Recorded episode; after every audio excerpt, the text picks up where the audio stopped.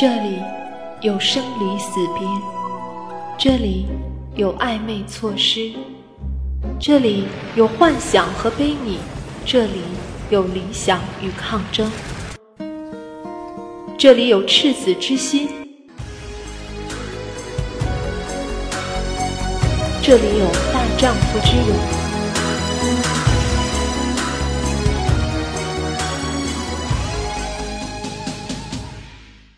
这里留住了那些留不住的时光，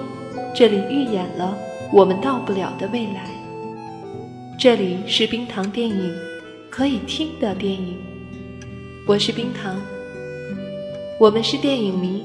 我们是追梦人，你是吗？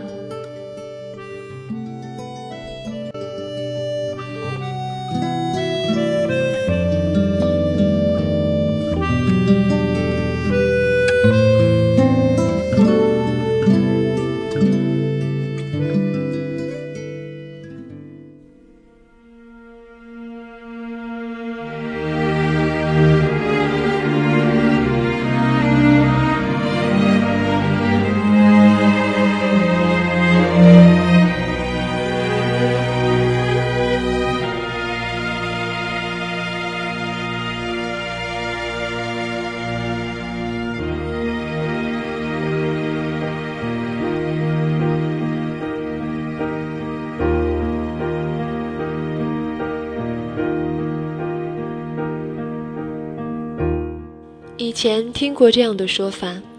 说一个演员演什么都能看见他自己。后来又听过一句冰糖变了味儿的版本，说国内某所谓长青男演员演什么都是他自己。中二病多发的年纪，曾一直把前一句当成赞誉，冠以标签，个性张扬。上了点岁数，遇到后一句才琢磨出两句其实一个意思，所谓彰显什么的才不是那么一厢情愿的买卖，于是也开始矫枉过正，着意去寻找演什么都看不到本人的家伙。搞成极端，就是即使没有特效化妆，也得老靠演员表给自个儿提个醒，这就是某某某啊。今天要说的是薛景求，对，就是《石围岛》里的那个薛景求。要说薛景求，是因最近看了李沧东的绿色三部曲，薄荷糖时间跨度21年，男主在火车急速驶来的铁轨上大喊一声我要回去，于是1999 1994 1987 1984 1980 1979有关男主如何走到毁灭一步的时间段落一一呈现眼前。落水狗失败企业家，春风得意的拜德商人，暴力执法的警察，出路狠毒的新人警员，胆小善良的大头兵，有着美好愿望的纯真青年，他们都是由当时33岁的薛景求一人所饰。其中印象最深的是那个大头兵，那青葱和怯懦不单是，反而像是最年幼的一个阶段。子弹射入腿中，没有经过实战的他只感觉好沉，什么时候进水了呢？他跟同伴喊，鞋子里进水了，跑不动了，喊了2遍就没出息地流下鼻涕眼泪。影片简介中引发悬念的结束语是，到底是什么年岁美好，将这句置换为镜头语言，最小单元就是踩过初恋女孩信中寄来薄荷糖的瞬间。李沧东在这里放过了特写、声格、音乐等煽情的机会。薛景求很快就被上司赶押上下班，轰到军车上，我们来不及缅怀美好，就被迫面对冷酷与黑暗。与真实平行的无情叙事与薛景求毫不造作的表演相得益彰。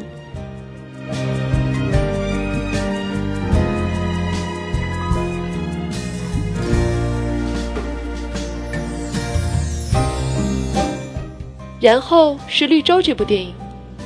对我这个观众来讲是仅时隔1天，对于薛景求而言是薄荷糖后的时隔2年。无论怎么算都不是个大范围的时间维度，我却需要像前面提到的，依靠演员表来告诉自己这是同一个人。电影看着很累，中途要不时做点其他事情调节一下身心。脑瘫的女主，猥琐的男主，对习惯了精致伪画面的我们来说，无论视觉还是心理上都是一种拷问。而作为一个女性观众，要花很大力气摆脱对男主的偏见和嫌恶。薛景求的成功之处在于，他使观众有理由相信，除了肇事逃逸那条罪名是为兄弟而定，另外两条故意伤害和强奸未遂都是亲手所为。至于竭力性抖腿和出声的吸鼻子，又是多数女性最为反感的小动作。130分的故事形成，使我们承认，残缺者也有爱的权利，我们又何尝不是呢？这里不就人性与温情部分多做阐述。总而言之，如果你从石围岛飘过来观看绿洲，绝对会有一种很穿越的违和感受。原来演员是这样一种神奇生物。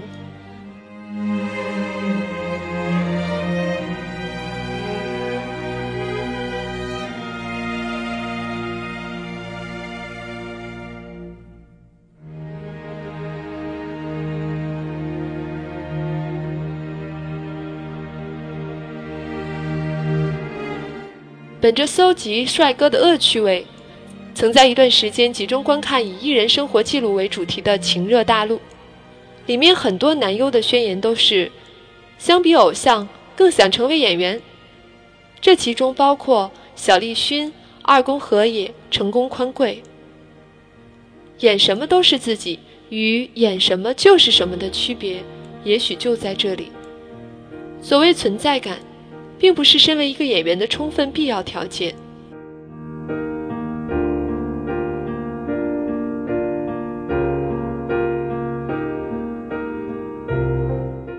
电影《小梦一场》，一路景色各异，纵使没有花样容颜，也让我们敬礼于那些大隐隐于世的男神吧。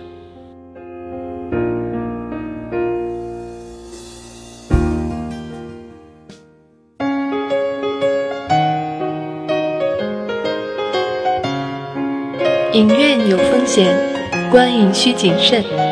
听冰糖影院有效躲避烂片。